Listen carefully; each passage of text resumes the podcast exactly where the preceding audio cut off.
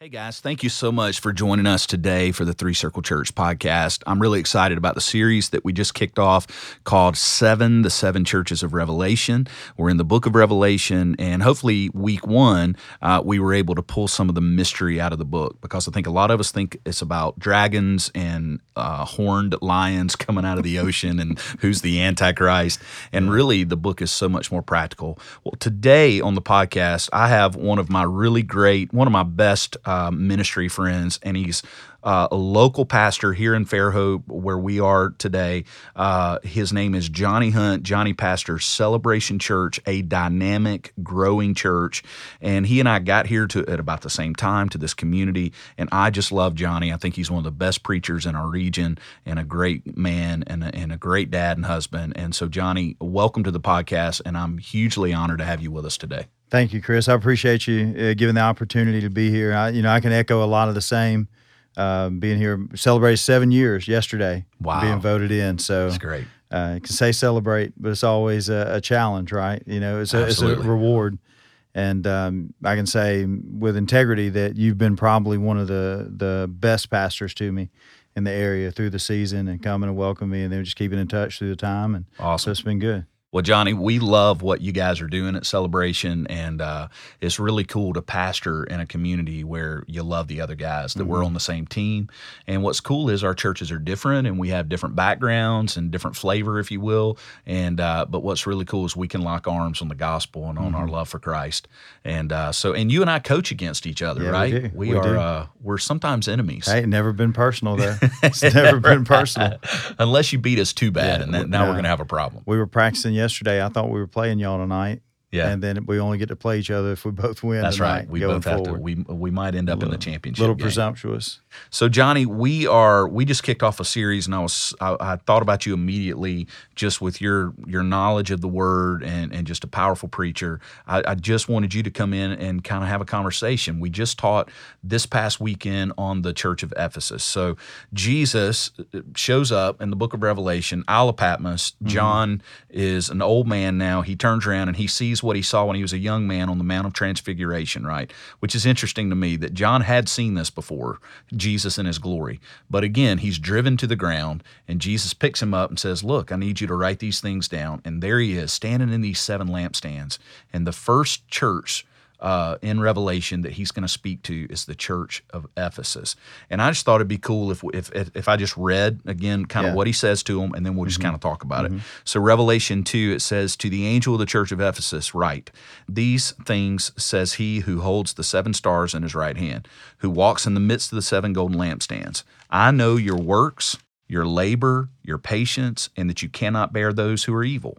And you have tested those who say they are apostles and are not, and you have found them liars. And you have persevered, and you have patience, and you've labored for my name's sake, and I have not become weary. Nevertheless, I have this against you, that you have left your first love. Remember, therefore, from where you have fallen, repent, and do uh, the first works, or else I will come to you quickly and remove your lampstand from its place unless you repent.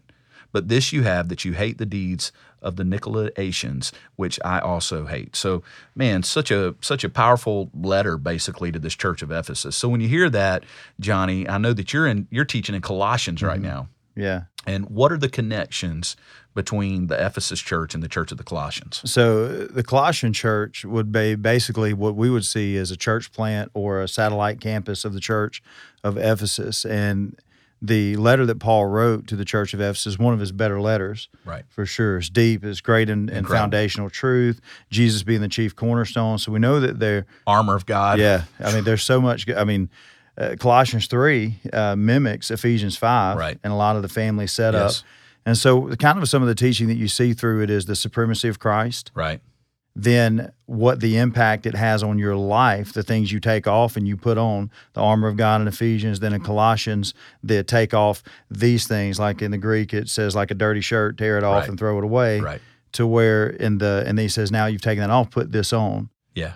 And then it gets into the most important relationships that you deal with outside of your relationship with Christ is your marriage, your children, Okay. and your work. Gotcha. And so we're kind of in so every area of life that we all yes, deal absolutely, because. So you know it's made What's your from series called? So right now it's called uh, Family Portraits. Could our guys go on your website and hear Yeah. Go celebration to Church? website to the app, go to our Right. Facebook page, any of that stuff. and They can watch it if they if they want to. And so we we dealt with uh, marriage this past week, and, Okay. and we'll deal with parenting uh, this next week. And so you know you start talking about things like wives submit. So again, that those are are great points for Yeah. every uh, Southern Alabama redneck. They love those two words, right? But then the following of that and how Right. important it is to speak to your wife, to honor your wife, and don't be harsh with her. Mm. That you would cause bitterness in her. That is, uh, you know, us both being pastors through the years doing so much counseling. Oh man. As you see that, if that bitterness sets in, yeah. so a wife has no issue following a godly leader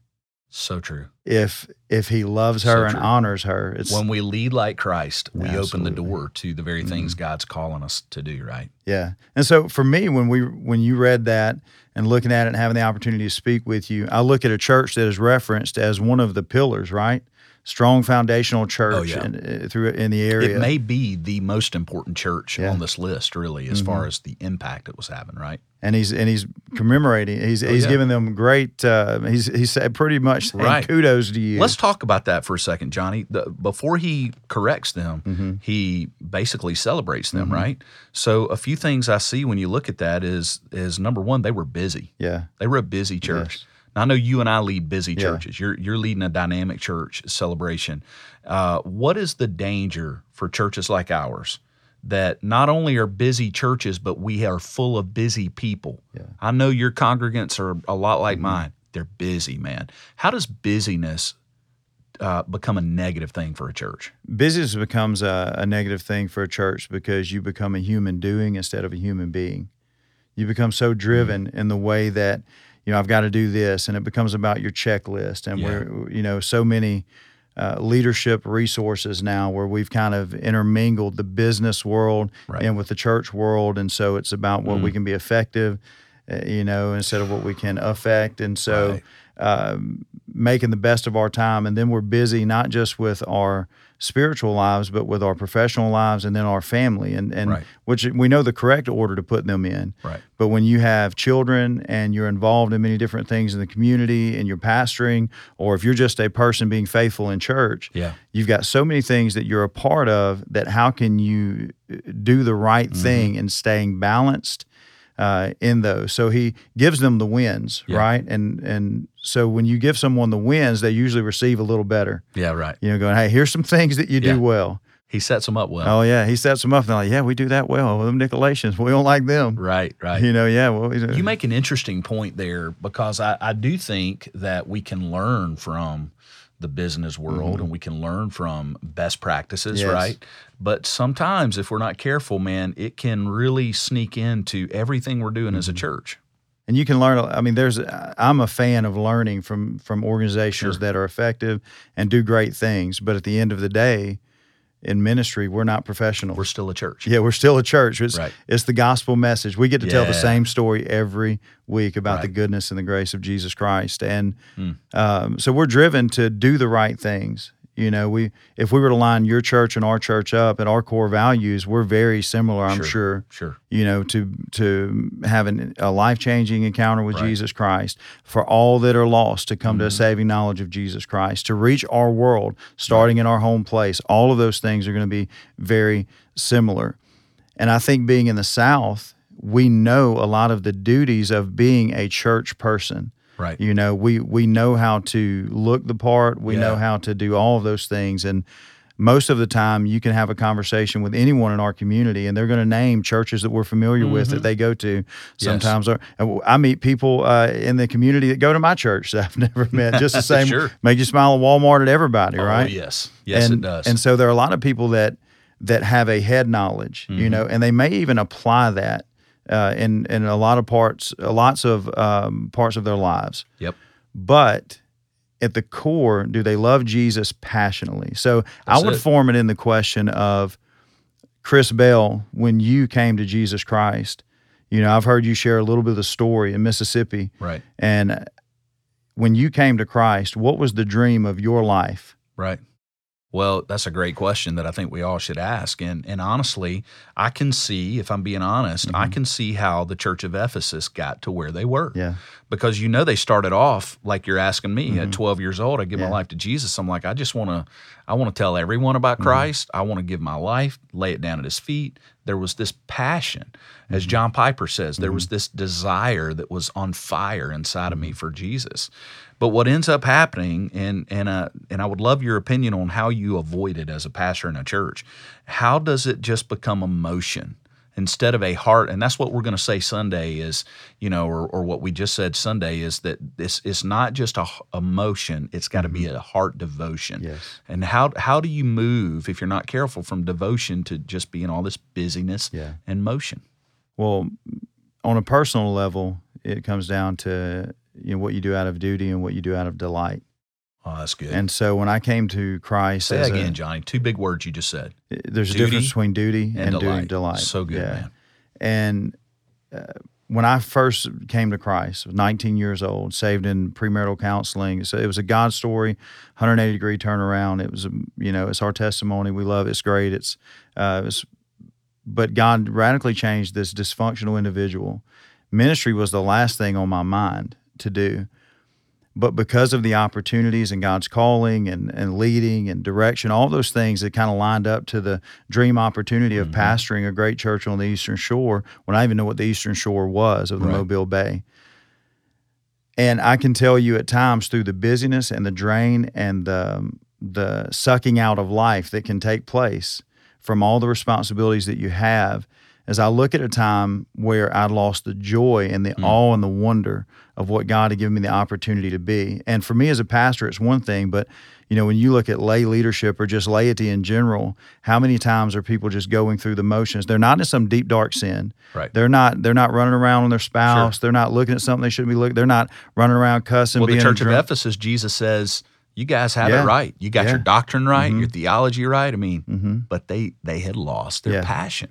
So for me, it became a moment where I pulled onto the campus. We'd encountered a lot of of, of uh, conflict in the beginning, Okay, and I wasn't excited about being there. And when you lose that excitement and the joy of just loving Jesus, the other things you do are right because the the character that you live by is so strong, but you lose that zeal on the inside. And the best way that I can frame it is I felt like for a season I became a person who worked for God full time but lived for him part time. that's good, man. And so I think we've all been there, Yeah. Johnny. I really do. yeah, and I think there are more people that identify with that because that's Right. it's a vulnerability. Because for someone to hear their pastor say that, Sure. they go, "Oh man, that, that means." I thought Johnny was perfect. Yeah, no, not at all. And but you don't want to give too much room there because then they'll take and run with it. But I think the the beauty of it is is that I've always found the arms of Jesus to be wide open Mm. to that joy and that delight again. And so I go back to that 19 year old kid who was sitting in that a office. Christian? Yeah, 19. 19 years old for the first time. I'm first generation Christian Wow. in my family. And we have, April and I have worked and fought hard and, and a lot of battles, spiritual battles, so our kids never have to repeat a process of which He saved us out Oh, of. that's good. But at the same time, I want to never lose that joy that I had in the beginning. And sometimes Sure. the busyness of life, like if we look and line up our lives and, and people look and, and they will give us a lot more credit than we deserve Oh yeah. because we know who we are Right. when nobody else. Right. We, we're still honorable in a lot of ways, but this inward struggle that we have, I think it's the beauty that God always has that foundation to work from to say, "Hey, he who has an ear, let him hear." Mm-hmm. And so when I look at Revelations that's quoted so many times out of context, they're saying, hey, today, if you don't know Jesus, he who has an ear, no, no, no, he's speaking to the church here. Right. He who has an ear, let him hear. And I believe it's if our churches really had the function, not just the form, Yeah. then we have no issue inviting, telling, living it out loud, and going, no, no, this is not what I do. This is why I do what Yeah. I do. And so if someone says, you know, you're a, you're a good guy. Why is it that you send money overseas Right. or or give to local organizations? Why is it you're so driven to help the needy? And well, it's because Jesus changed my life and I Mhm. love Him. Right. As a preacher, I mean, you understand this as you prepare for a message. I want to have a, a, a red hot devotional life in the Word of God, not just for something I'm going to preach, Yep. which can become a challenge because you're preparing so much because Right. of the pull of ministry then family, than anything Oh, else yeah. that you do extra. So I think people would be shocked as pastors to realize that we are also believers. Oh yeah, we're know? struggling too. Yeah, we're struggling to find the balance of Yeah, life, man. and we love Jesus for real, Yeah. and we don't want to get to a place where we have to constantly be reminded, "Hey, Mm-hmm. come back to your first love." That's so good. So uh, when I when I look at this scripture, we talked about it Sunday, but I'd love your thoughts on it. What jumped off the page at me first time I read it uh, and really began to study it is the fact that Jesus does not tell them they lost their love for Him. Uh, he says they left it. Yeah, And when you look at the difference between those two words, one, you know, to leave something is intentional. It was a choice you made. And in fact, Jesus tells them to go back to where they've fallen. So he he understands that they know where they know exactly where it went wrong. They know where it went sideways, and uh, and that is so powerful to me because I don't know about you, Johnny, but I lose stuff. I lose my keys. You know, I've lost my kids a few times in a in a store. Thankfully, we found them. Uh, Good thing it's yeah, I know, right? Uh, we lose some. Uh, you know, I can lose stuff, and it's not intentional when I do, obviously. Uh, or I would go put my hands on it if I can't find it. But there have been times in my life where things got cold spiritually, mm-hmm. Uh, distance. You know, things begin to grow on the walls of my heart that didn't need to be mm-hmm. growing there. And when those things happen, typically I can go back to mm-hmm. where I know. I know when I stopped being disciplined in the Word of mm-hmm. God. I know when I allowed my thought life to to slip. I know when uh, I allowed a root of bitterness to come in and didn't forgive. Have you found that to be true for you, and maybe even as a church as well? That there's a difference between losing and leaving. yeah. There's a yes in the the left it just kind of losing you know losing track, being off track, looking like you were like you were referencing. I can look back to hurt hurtful moments, painful moments. Uh, criticism does that. Oh man, You know, uh, when someone's critical of you and you felt it was unwarranted. yeah, You know, we're people too. We want to Yes. learn, but yes, um, you can pick up offense that way. Or if you had expectations that weren't met, all of those things are struggles Huge. we have as humans. And um, and I think we put expectations on people or situations, and we desire them to complete us. We tend to leave the very thing that brought us to the moment. And Christ is wanting to be everywhere we go. You know, not just to church with us. Obviously, that's a great place. It's, Right. it's where we're built up, and we um, writer of Hebrews says, "Don't forsake the assembly of ourselves." Again, I think the church is, you know, extremely important. We need to be rooted and grounded in serving and being faithful to the house, and so our kids can learn what it means to be faithful in a Sure. in a society that that is a struggle, Right. In a culture, and to um, and to see the faithfulness played out of leaving something is going back and rediscovering. For me, when that situation happens, I go back to the moment whenever I have that kind of the you know shepherd boy David moment when I was a no one from nowhere and no one knew my name. right. God saw me, God picked me, and God anointed me. That's good. And I wouldn't even be where I am with a family. And I start with that first because though I love pastoring, that's not my identity. Right. My identity is a man of God, loving Right. Jesus with all of my heart, returning to that first and embracing and feeling Him embrace me again. So Good, I want to keep my ears open. And when I go back to where I left it, it normally is just like you referenced a, a, a moment where things got cloudy, Yeah. confusing. You know and, and 100%. and I think it happens you know in relationships so um, the opportunity I think that we have is is relating you know our culture our society uh, what we deal with on a day in day out basis and to teach our people um, that you know you didn't leave it but you need to return to, you, Yeah. you left it It- it's not a it's not a deal to where you have have uh, forsaken it Right. it's an opportunity to come back to where that moment was that gives you a chance Right. to be on fire again Yep. and to make those moments a little further spread apart Mm-hmm. but it's a reminder it's a reminder It's part of the process, isn't it? yeah You know, he's he tells them he he says to the church of Ephesus, "I see your works. Like I see everything you're doing. You're doing a lot of good things." But but while they were doing a lot of good things, they had missed the main thing. And just kind of uh, kind of stretching that out a little bit, I see that pastoring, and I think it's probably true of all communities.